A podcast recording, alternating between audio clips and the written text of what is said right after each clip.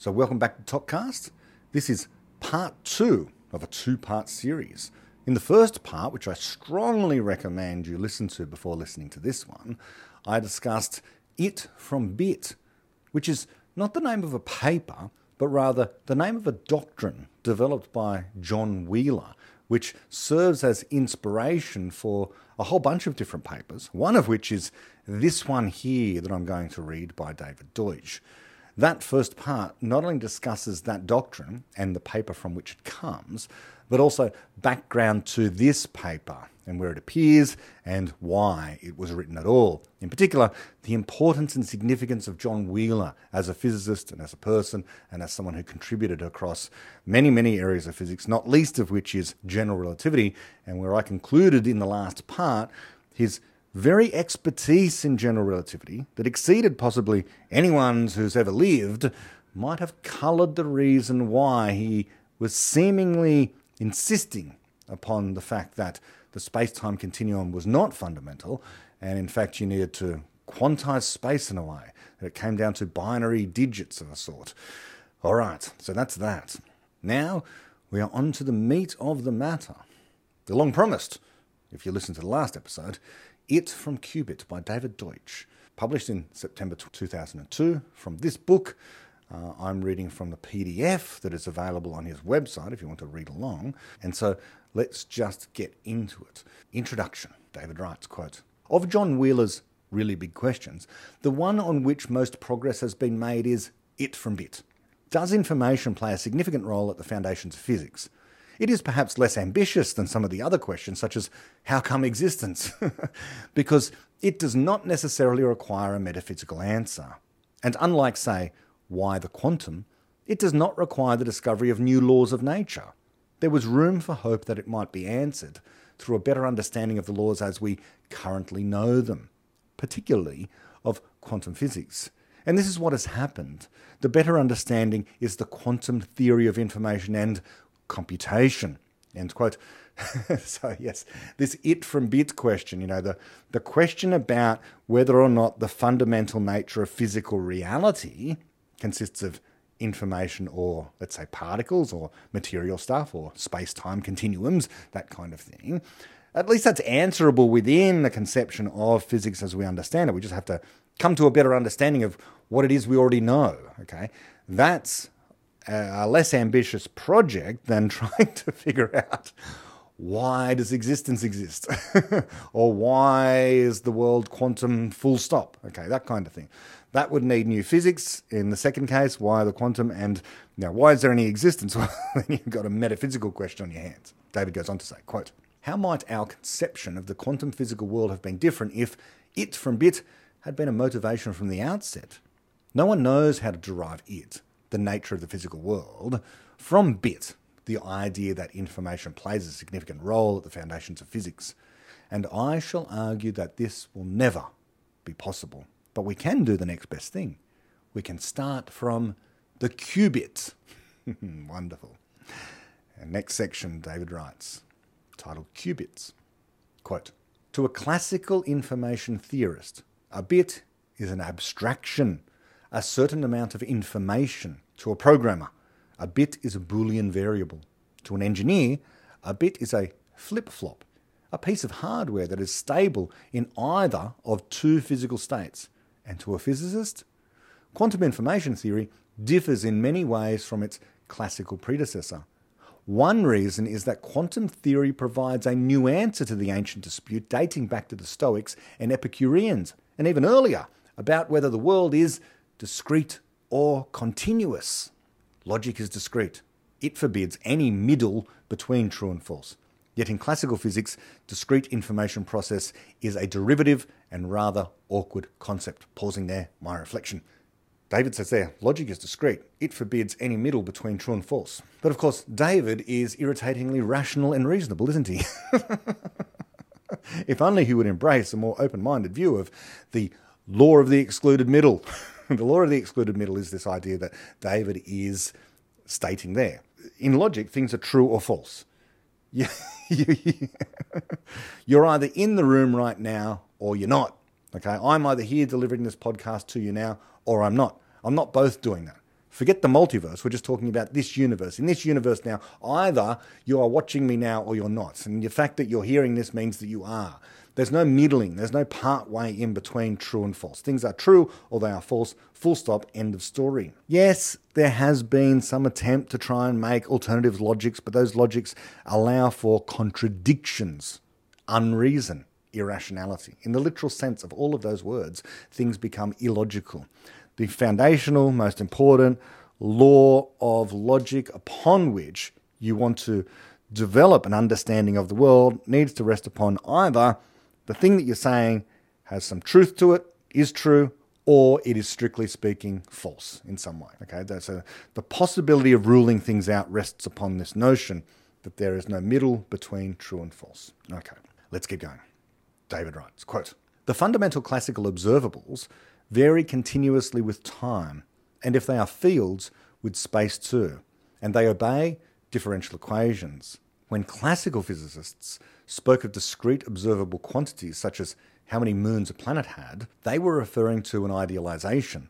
For in reality, there would have been a continuum of possible states of affairs between a particular moon's being in orbit around the planet and just passing by, each designated by a different real number or numbers.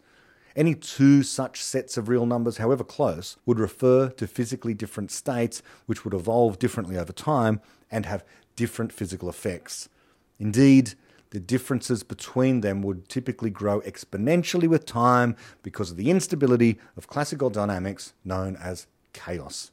Thus, since even one real variable is equivalent to an infinity of independent discrete variables, say the infinite sequence of zeros and ones in its binary expansion, an infinite amount of in principle observable information will be present in any classical object. End quote, pausing there in my reflection. So, uh, a whole bunch of things to say there. Firstly, if the world was classical, then you could never specify things precisely. You would always need an infinite decimal expansion in order to represent the physical quantities because different physical states would require this infinite precision. Um, there would be at a place which you couldn't specify exactly. You would need um, an infinite amount of in principle observable information there, encoded somehow in real space time, if the world was classical. And this also leads to the idea of chaos, discussed in the Fabric of Reality, Chapter 9, Quantum Computers, and in my episodes on those chapters there. This chaos or butterfly effect about the fact that ever so slight differences in classical systems between the initial conditions are going to amplify over time to cause radically different outcomes as time goes on, which just become amplified the, the, the differences between them would typically grow exponentially with time, as David says right there. But reality is not classical. Reality is quantum, and so there is a finite, a finite amount of information in any bit of space time, and it is determined by Planck's constant, among other things. That you have these discrete steps between one um, physical observable and another. Yeah, it's not a continuum between them, there's discrete amounts. Okay, so let's go on to the next section. David mentions here in this next section to kind of steal some of his thunder Zeno's paradox. Uh, so it's going to introduce the idea about how it is that we get from one particular place to another in a world that is governed by the discrete, in one sense. As far as quantum theory is concerned, we can't say that the world is discrete or that the world is continuous. It's both. Now, how can that be possible? Well, because you always only ever find yourself in a particular universe where you're observing, you know, the, the, the electron orbiting the nucleus at one energy level. Or you're, you're finding yourself in a universe where you find the electron orbiting at a different energy level, but never the intermediate state. And so this raises the question of how it is that in universes where electrons only have the possibility of being in one of those two states, how it gets from the lower state, let's say, to the higher energy state.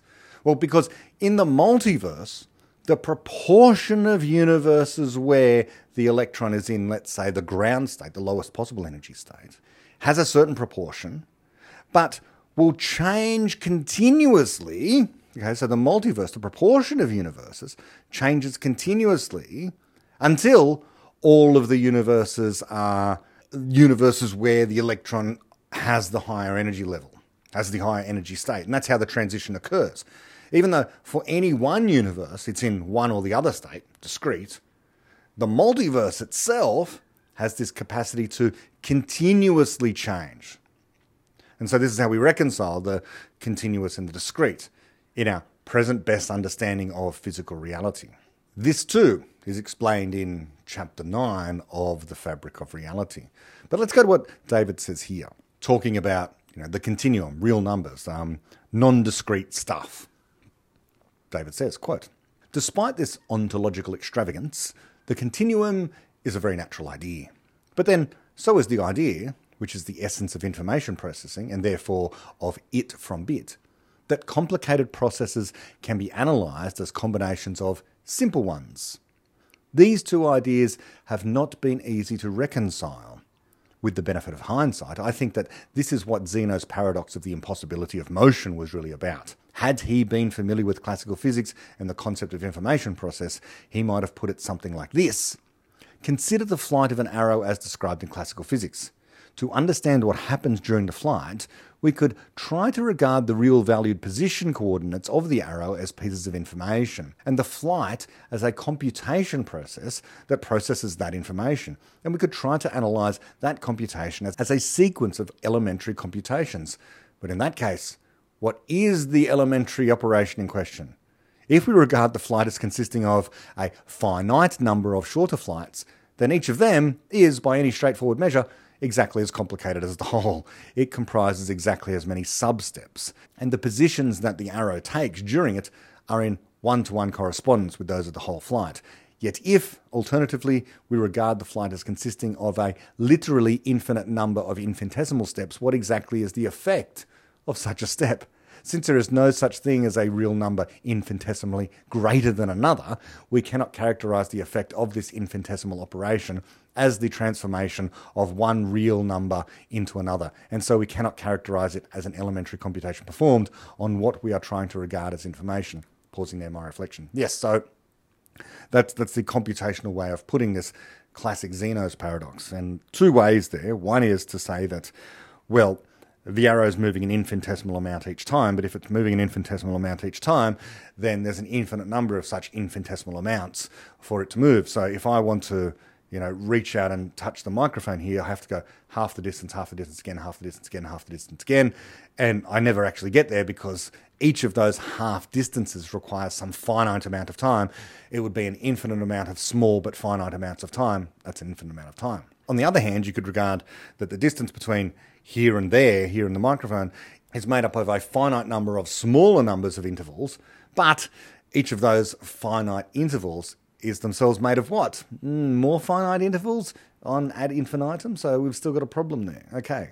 The resolution is that we're confusing the abstract mathematics of the situation with what goes on in physical reality. That's the resolution. Confusing what is an infinite number of points in abstract space and how to add those up with what can actually occur in physics. And what occurs in physics, of course, I can touch anything that I like. I'm not bound by Zeno's paradox. Zeno's paradox is a problem for pure mathematics. And even then, you know, you have the, the, the capacity that's called a limit, right? You, the capacity to add up a, an infinite number of things and get a finite number. So that's one way of dealing with it and the way in physics to deal with that. So that's one, one answer, one solution to it. And the other is that, well, physics simply allows you to traverse space in a finite amount of time. So that's just that just is what's going on, and so therefore we have to accept that the laws of physics permit that to occur. And they do permit it to occur. Anyone who says that's not permitted because of Zeno's paradox is refuted immediately by experiment, observation, by showing them that you can do such a thing. David goes on to say, quote, For this sort of reason, it from bit would be a non-starter in classical physics. It is noteworthy that the black body problem which drove Max Planck unwillingly to formulate the first quantum theory was also a consequence of the infinite information carrying capacity of the classical continuum. In quantum theory, it is continuous observables that do not fit naturally into the formalism, hence the name quantum theory. And that raises another paradox, in a sense, the converse of Zeno's. If the spectrum of an observable quantity, the set of possible outcomes of measuring it, is not a continuous range but a discrete set of values, how does the system ever make the transition from one of those values to another? The remarkable answer given by quantum theory is that it makes it continuously. It can do that because a quantum observable, the basic descriptor of quantum reality, is neither a real variable, like a classical degree of freedom, nor a discrete variable, like a classical bit, but a more complicated object that has both continuous and discrete aspects. Pausing there, my reflection. This is my interpretation. Could be wrong. My interpretation is this, is what a qubit is, right? A qubit can take on the zero or the one. There's your discrete, but also it can transition continuously between them. And you know, using the Bloch sphere, it can take on uh, the values in between those things. But we have those discrete values and the continuum of transitions between them. Now we begin to get a little technical, by the way. So I'll read this. I'll put this up on the screen and we'll read this paragraph together. When investigating the foundations of quantum theory, and especially the role of information, it is best to use the Heisenberg picture, in which quantum observables, which I shall mark with a caret as in x hat t, change with time, and the quantum state of psi is constant. Though the Schrödinger picture is equivalent for all predictive purposes, and more efficient for most calculations, it is very bad at representing information flow and has given rise to widespread misconceptions. See Deutsch and Hayden. End quote. Pausing there. Okay, I'm not going to linger over Deutsch and Hayden now. That could take some distant future episode of ToKCast to consider. Observables, not represented as single numbers. The, the thing about this Schrodinger picture, two ways of looking at quantum theory. The Schrodinger picture, which is the wave function idea and the Heisenberg picture, where observables are not represented as single numbers, they're represented as matrices, or better yet, the matrices are themselves the numbers, numbers being represented by matrices, okay, the, the observables represented as matrices. Uh, it's all rather technical and approaching the very limits of my pay grade, so to speak. So I can't go into that right now. Let's continue. David writes, quote, Apart from the trivial observables that are multiples of the unit observable 1 hat, and hence only have one eigenvalue, the simplest type of quantum observable is a Boolean observable, defined as one with exactly two eigenvalues. This is the closest thing that quantum physics has to the programmer's idea of a Boolean variable. But the engineer's flip flop is not just an observable, it is a whole physical system. The simplest quantum system that contains a Boolean observable is a qubit. Equivalently, a qubit can be defined as any system, all of whose non trivial observables are Boolean. Just pausing there, my reflection. What I want to emphasize here, because it's going to come into the conclusion, and it's important to keep in mind right now. The observables, the engineer's flip flop, the binary digit, whatever Boolean variable, is a whole physical system. The simplest quantum system that contains a Boolean observable is a qubit. Qubits are physical things. They're physical things. It's important to keep that in mind. Okay, a Boolean observable, Boolean variable rather, is a whole physical system. The simplest quantum system that contains such a Boolean observable, okay, a true false, a 1 0, is a qubit, a physical system. Let's keep going. David says, quote, Qubits are also known as quantum two state systems Although this is rather misleading because, like all quantum systems, a qubit has a continuum of physical states available to it. The spin of a spin half particle, such as an electron, is an example. The fact that a qubit is a type of physical system rather than a pure abstraction is another important conceptual difference between the classical and quantum theories of information. Let me repeat that. Let me repeat that. And you might wonder why I'm emphasizing this, but it will become glaringly obvious towards the end if you cannot already foresee why. The fact that a qubit is a type of physical system rather than a pure abstraction is another important conceptual difference between the classical and quantum theories of information. End quote.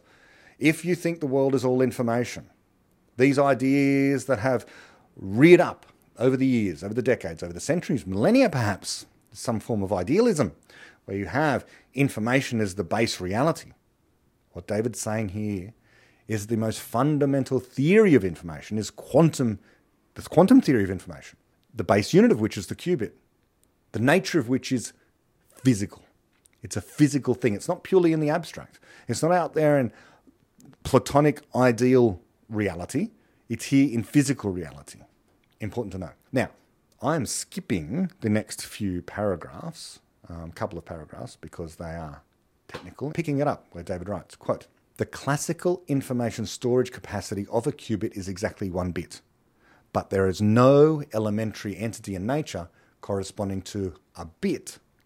It is qubits that occur in nature. Bits, Boolean variables, and classical computation are all emergent or approximate properties of qubits, manifested mainly when they undergo decoherence. Just pausing there, my reflection. Brilliant. Again, just to re emphasize qubits are physical things, they're not abstract ideals, they're physical things.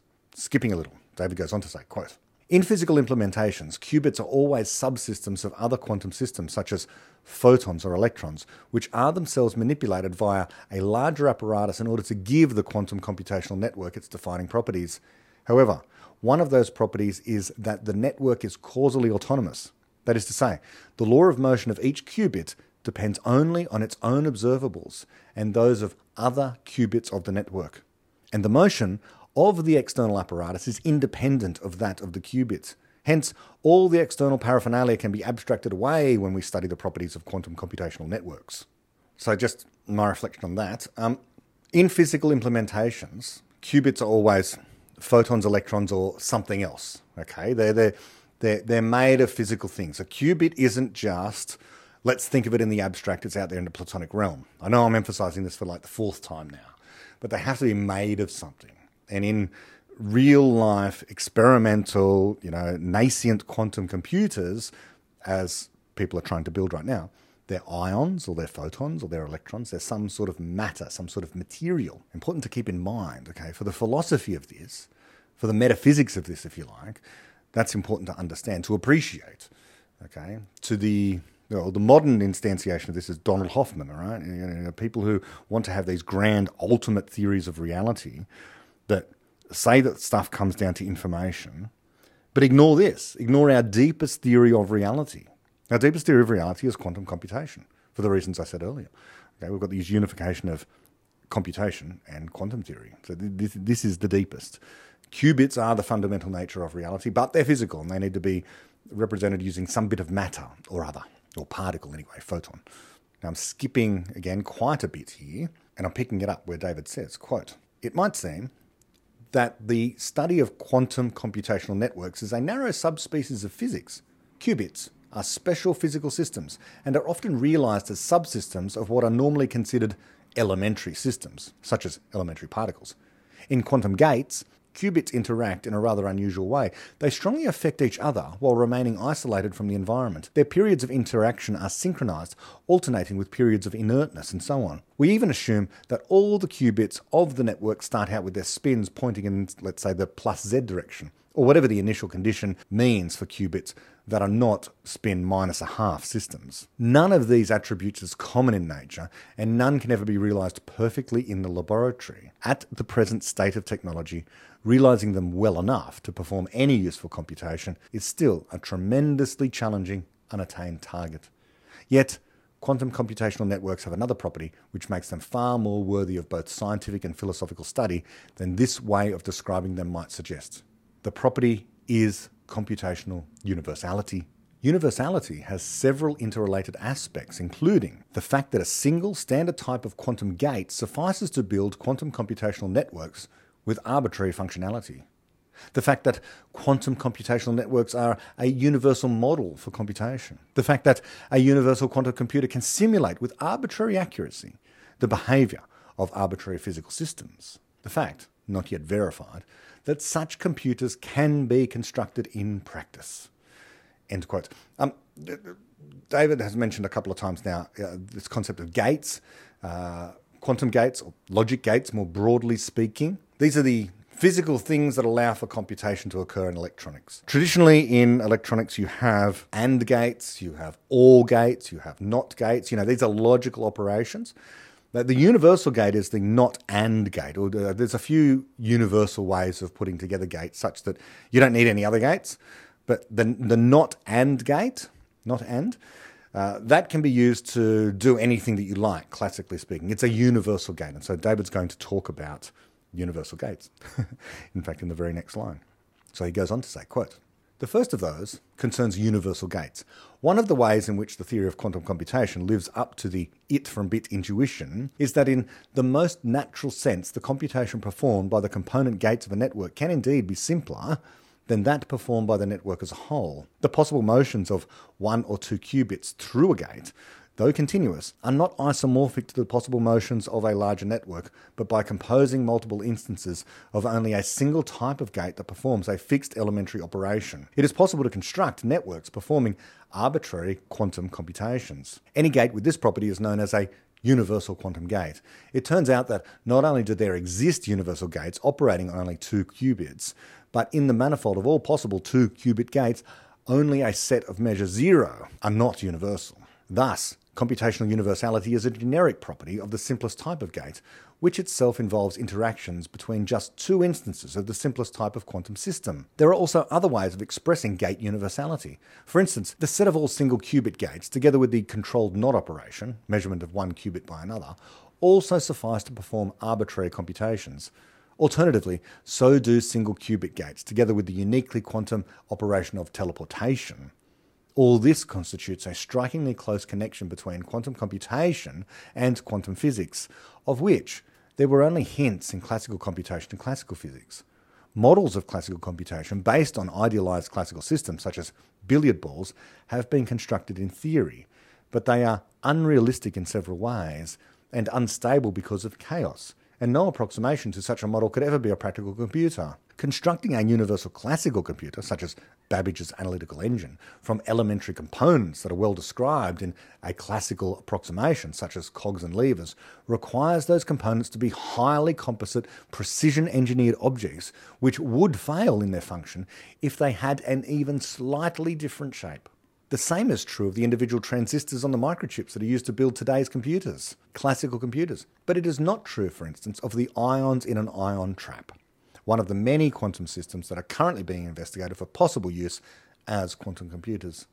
In an ion trap, a group of ions is held in place in a straight line by an ingeniously shaped oscillating electric field.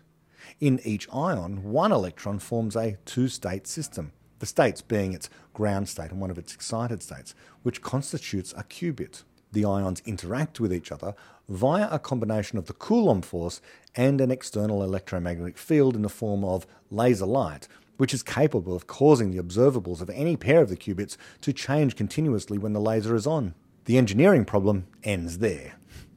Once an arrangement of that general description is realized, the specific form of the interaction does not matter. Because of the generic universality of quantum gates, there is bound to exist some sequence of laser pulses, each pulse constituting a gate affecting two of the qubits that will cause an n ion trap to perform any desired n qubit quantum computation. Pausing there, my reflection. Yes, so if you have these ions, the more you have, the more qubits you have, you can have two, the University of New South Wales uses precisely this technique, then there's no limit to the size of the quantum computer you can have. You just keep on having more ions participate in this kind of computation. Problem is, the more ions you have, the more likely the thing is to decohere, to allow uh, the information that is in the quantum computer to leak to the outside world, and then you lose the capacity to um, compute. They can certainly do the two qubit case. Okay, that, has been demonstrated. Maybe they're maybe they're up to four now or something like that. But yeah, it it, it has to it uses very low temperatures. Go to my multiverse series on that. They need to use not merely liquid helium, but isotopes of helium in order to evaporative cool the whole system to stop it from decohering, vibrating. It's an engineering nightmare so far. But, you know, progress is happening. David goes on to say, quote, the same sort of thing applies in all the other physical systems nuclear spins, superconducting loops, trapped electrons, and many more exotic possibilities that serve or might one day serve as the elementary components of quantum computers. Lloyd, 1995, has summed this up in the aphorism quote, Almost any physical system becomes a quantum computer if you shine the right sort of light on it. End quote. There is no classical analogue of this aphorism. Quantum computers are far harder to engineer than classical computers, of course, but not for the same reason. Indeed, the problem is almost the opposite. It is not to engineer precisely defined composite systems for use as components, but rather to isolate the physically simplest systems that already exist in nature from the complex systems in their environment. That done, we have to find a way of allowing arbitrary pairs of them to interact in some way with each other. But once that is achieved in a given type of physical system, no shaping or machining is necessary because the interactions that quantum systems undergo, as a matter of course, are already computationally universal. The second aspect of universality is that quantum networks are a universal model for quantum computation. That is to say, consider any technology that could one day be used to perform computations, whether quantum or classical, and whether based on gates or anything else.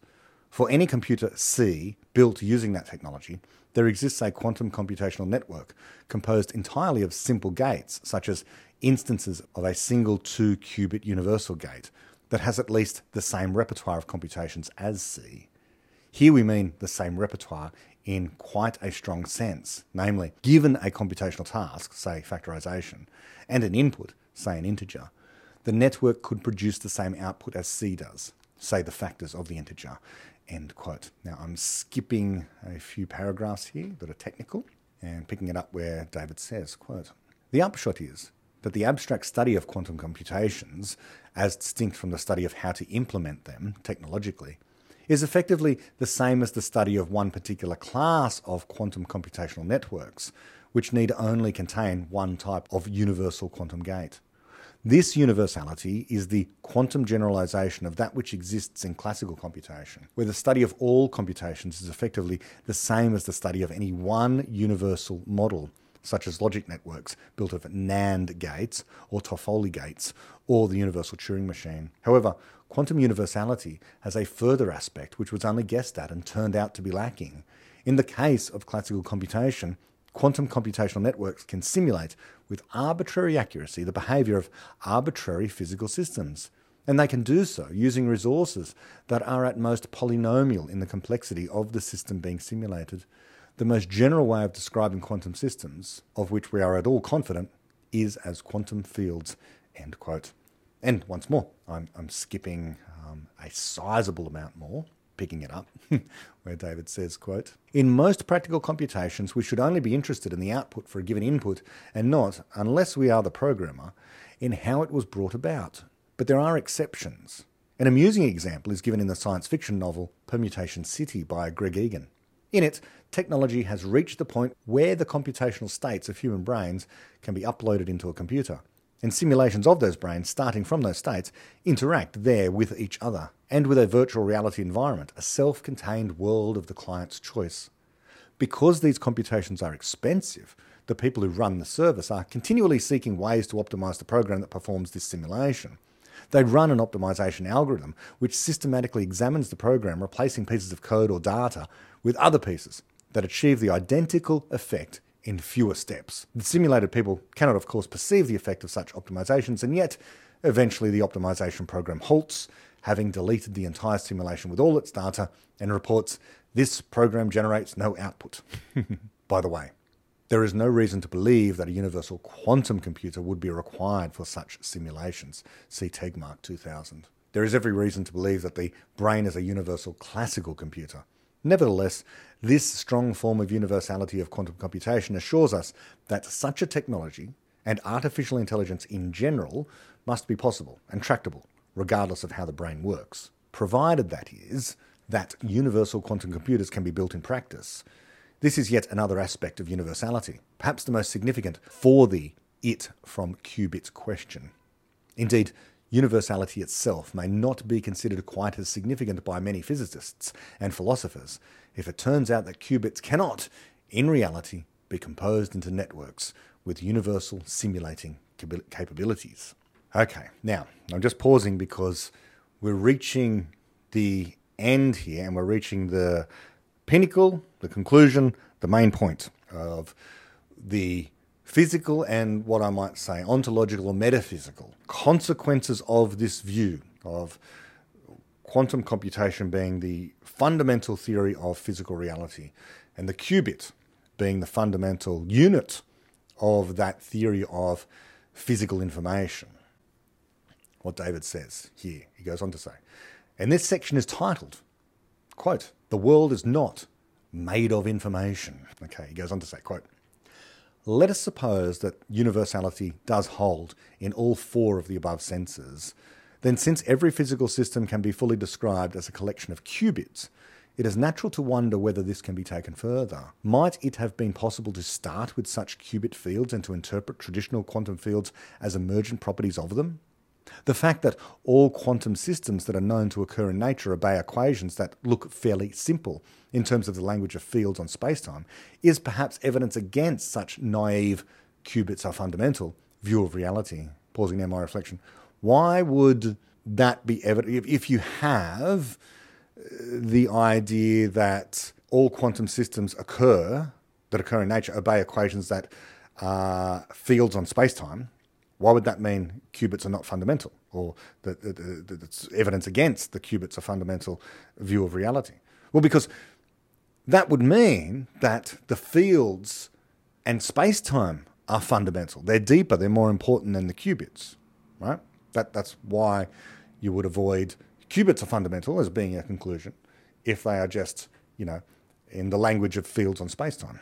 All right, push on. David says, quote, On the other hand, we have some evidence in its favour too. One of the few things that we think we know about the quantum theory of gravity is expressed in the so-called Bekenstein bound. The entropy of any region of space cannot exceed a fixed constant times the surface area of the region. Bekenstein 1981. This strongly suggests that the complete state space of any spatially finite quantum system is finite, so that, in fact, it would contain only a finite number of independent qubits. But even if this most optimistic quantum computation centered view of physics turned out to be true, it would not support the most ambitious ideas that have been suggested about the role that information might play at the foundation of physics. The most straightforward such idea, and also the most extreme, is that the whole of what we usually think of as reality is merely a program running on a gigantic computer, a great simulator. On the face of it, this might seem a promising approach to explaining the connections between physics and computation. Perhaps the reason why the laws of physics are expressible in terms of computer programs is that they are, in fact, computer programs. Perhaps the existence of computers in nature is a special case of the ability of computers, in this case the great simulator, to emulate other computers. The locality of the laws of physics is natural because complex computations are composed of elementary computations. Perhaps the great simulator is a quantum cellular automaton, and so on. But in fact, this whole line of speculation is a chimera. Uh, end quote, pausing there. Yes, if the entire universe is some great simulator, then you want to ask that if it's giving rise to what we perceive as the laws of physics, where is this simulator? And what laws of physics does it obey?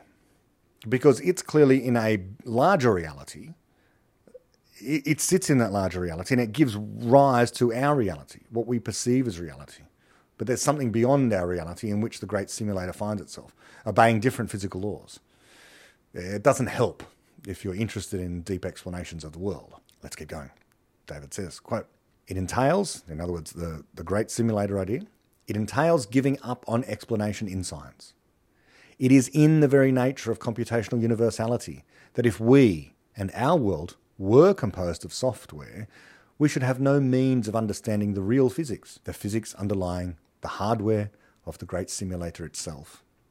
Of course, no one can prove that we are not software. Like all conspiracy theories, this one is untestable.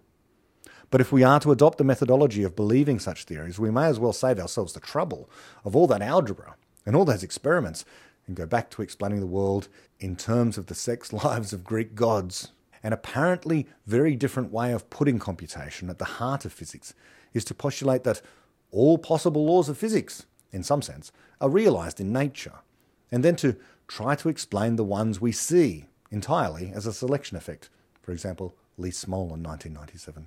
But selection effects, by their very nature, can never be the whole explanation for the apparent regularities in the world. That is because making predictions about an ensemble of worlds, say with different laws of physics or different initial conditions, depends on the existence of a measure on the ensemble, making it meaningful to say things like, Admittedly, most of them do not have property X, but most of the ones in which anyone exists to ask the question do.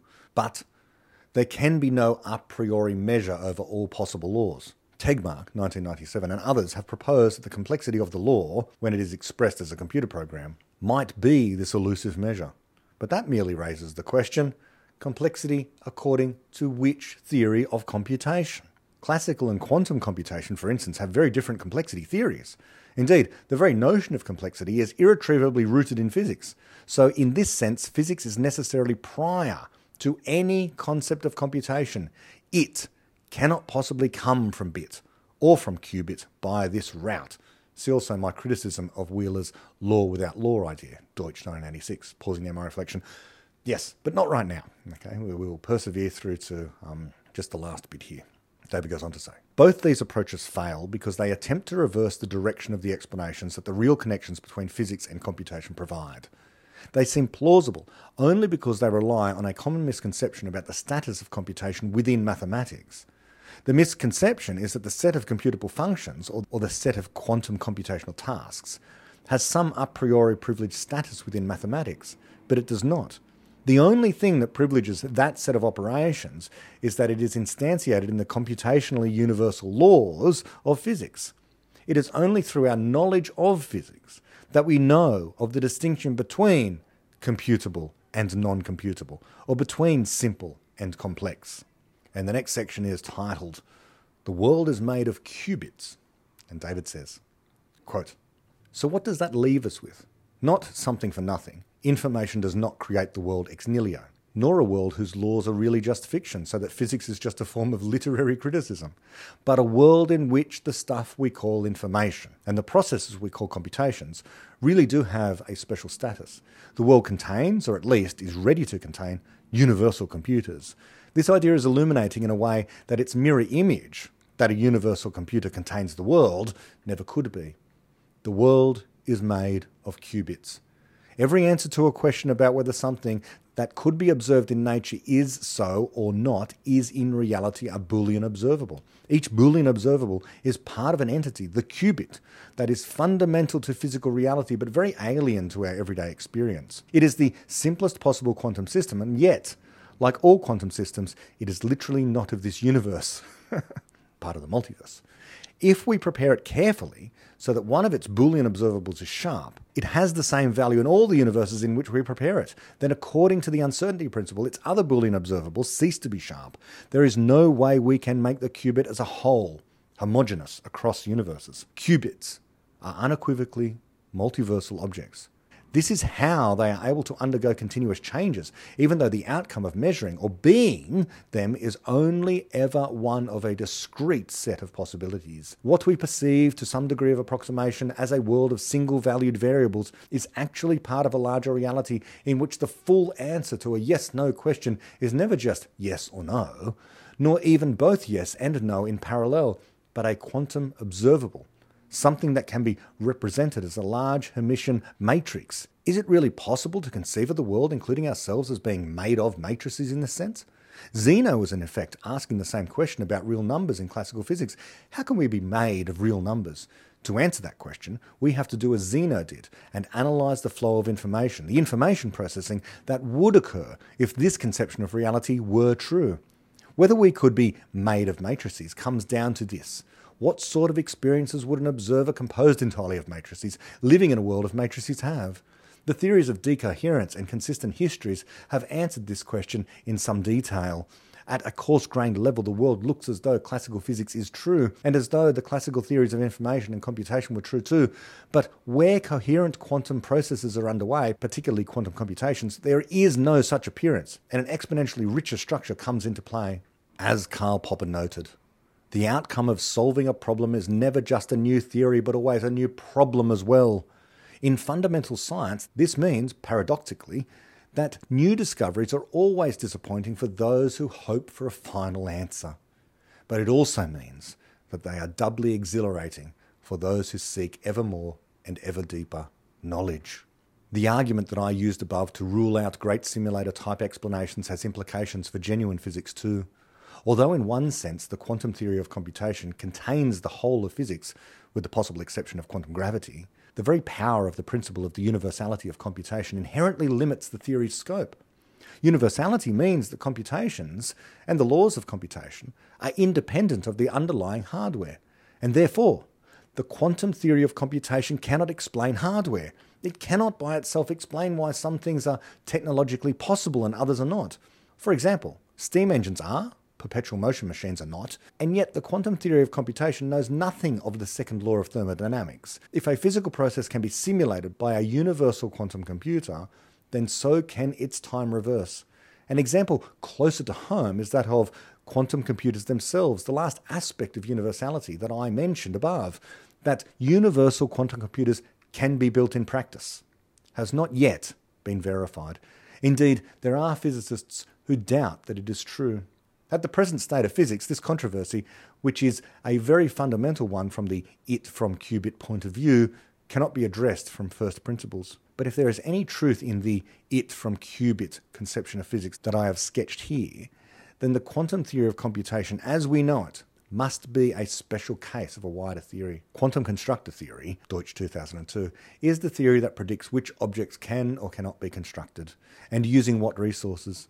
It is currently in its infancy, we have only fragmentary knowledge of this type, such as the laws of thermodynamics, which can be interpreted as saying that certain types of machine, perpetual motion machines of the first and second kind, cannot be constructed, while others, heat engines with efficiencies approaching that of the Carnot cycle arbitrarily closely, can. One day, quantum constructor theory will likewise embody principles of nature which express the fact that certain types of information processing, say the computation of non Turing computable functions of integers, cannot be realized in any technology while others, the construction of universal quantum computers with arbitrary accuracy, can. Just as the quantum theory of computation is now the theory of computation, the previous theory developed by Turing and others being merely a limiting case, so the present theory of computation will one day be understood as a special case of quantum constructor theory, valid in the limit where we ignore all issues of hardware practicality. As Einstein in 1920 said, quote, there could be no fairer destiny for any physical theory than that it should point the way to a more comprehensive theory in which it lives on as a limiting case. End quote. And end of the paper there, the chapter of the book about science and ultimate reality. There by David Deutsch, this paper, It from Qubit. So, what we know now is that the most fundamental theory of reality is quantum computation. And the basic unit is the qubit, of which any number of particles, you know, ions perhaps, but also things more like more fundamental like photons and electrons, can serve as instances of those qubits. Reality is that, base reality, if you like, as far as we know it. The observables of these fundamental particles, and you can call those qubits. And here's the kicker, as I, as I emphasized throughout my discussion of this qubits are physical. Qubits are physical. If reality, as deeply as we know it, is information in some sense, but the basic unit of information is the qubit, and qubits are physical, then reality as we know it is physical. Basic fundamental reality is physical. Idealists everywhere who want base reality to be informational argue that it is information or ideas, have to accept those things reduce to the most basic building blocks of information or ideas qubits. And qubits are physical. That's what we know reality consists of fundamentally, as far as we understand fundamental reality now. But as David says towards the end there, our search is not over. It never is. Because this is simply a limiting case of whatever the next theory is. Perhaps constructor theory, quantum constructor theory. That will be deeper and that will tell us more than anything about what these theories, general relativity, quantum theory, quantum computation, have been able to so far. So that's a critique of Wheeler to some extent, but more importantly, it is what we know about physical reality right now. And the fact that this search for ever deeper understandings of reality never ends. Until next time, bye bye.